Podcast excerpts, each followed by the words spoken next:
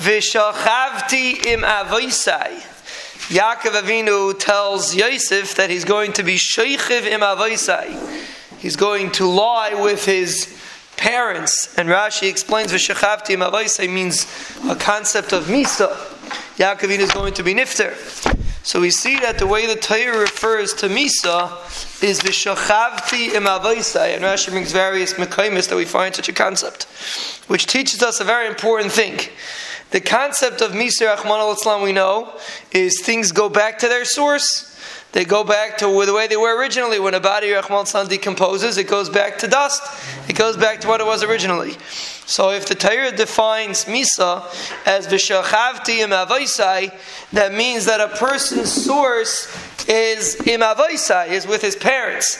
The more a person connects to his parents, that's how he's connecting to his source. The more a person breaks away from his parents and becomes independent, he's disconnecting from who he really is. And that's what the Torah is teaching us. V'shachavtim avaisai means when a person goes back to his source, it means he goes back to his roots. He goes back to his parents.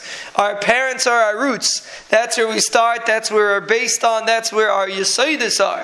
And the more a person connects to where he came from, the more of a solid foundation in life he will have. That's the concept of kabed esavicha vasimecha. The more a person relates to his parents, the more he'll be able to relate to their Rebbeinu the more he's relating to his roots.